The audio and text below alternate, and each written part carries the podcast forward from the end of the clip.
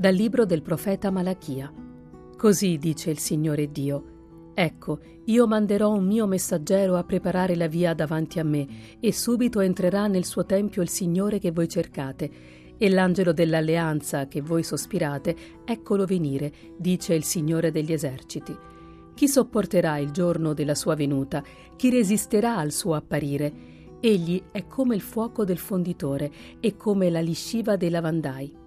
Siederà per fondere e purificare l'argento, purificherà i figli di Levi, li affinerà come oro e argento, perché possano offrire al Signore un'offerta secondo giustizia.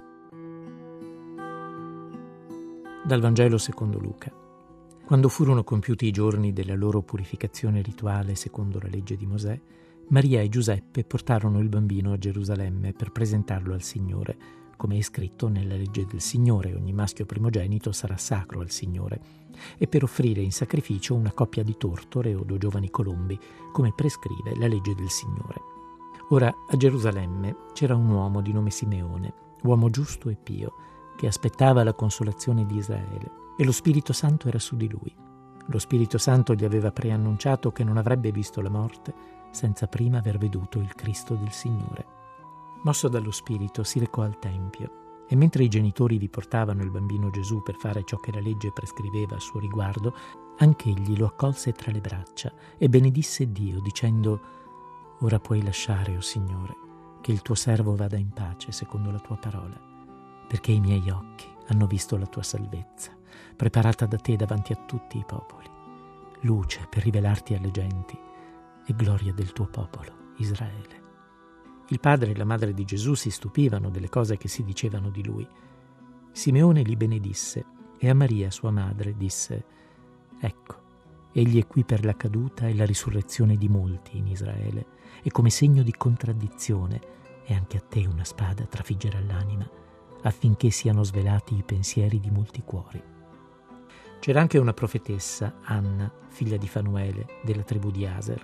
Era molto avanzata in età Aveva vissuto con il marito sette anni dopo il suo matrimonio, era poi rimasta vedova e ora aveva 84 anni. Non si allontanava mai dal Tempio, servendo Dio notte e giorno con digiuni e preghiere. Sopraggiunta in quel momento si mise anche lei a lodare Dio e parlava del bambino a quanti aspettavano la redenzione di Gerusalemme.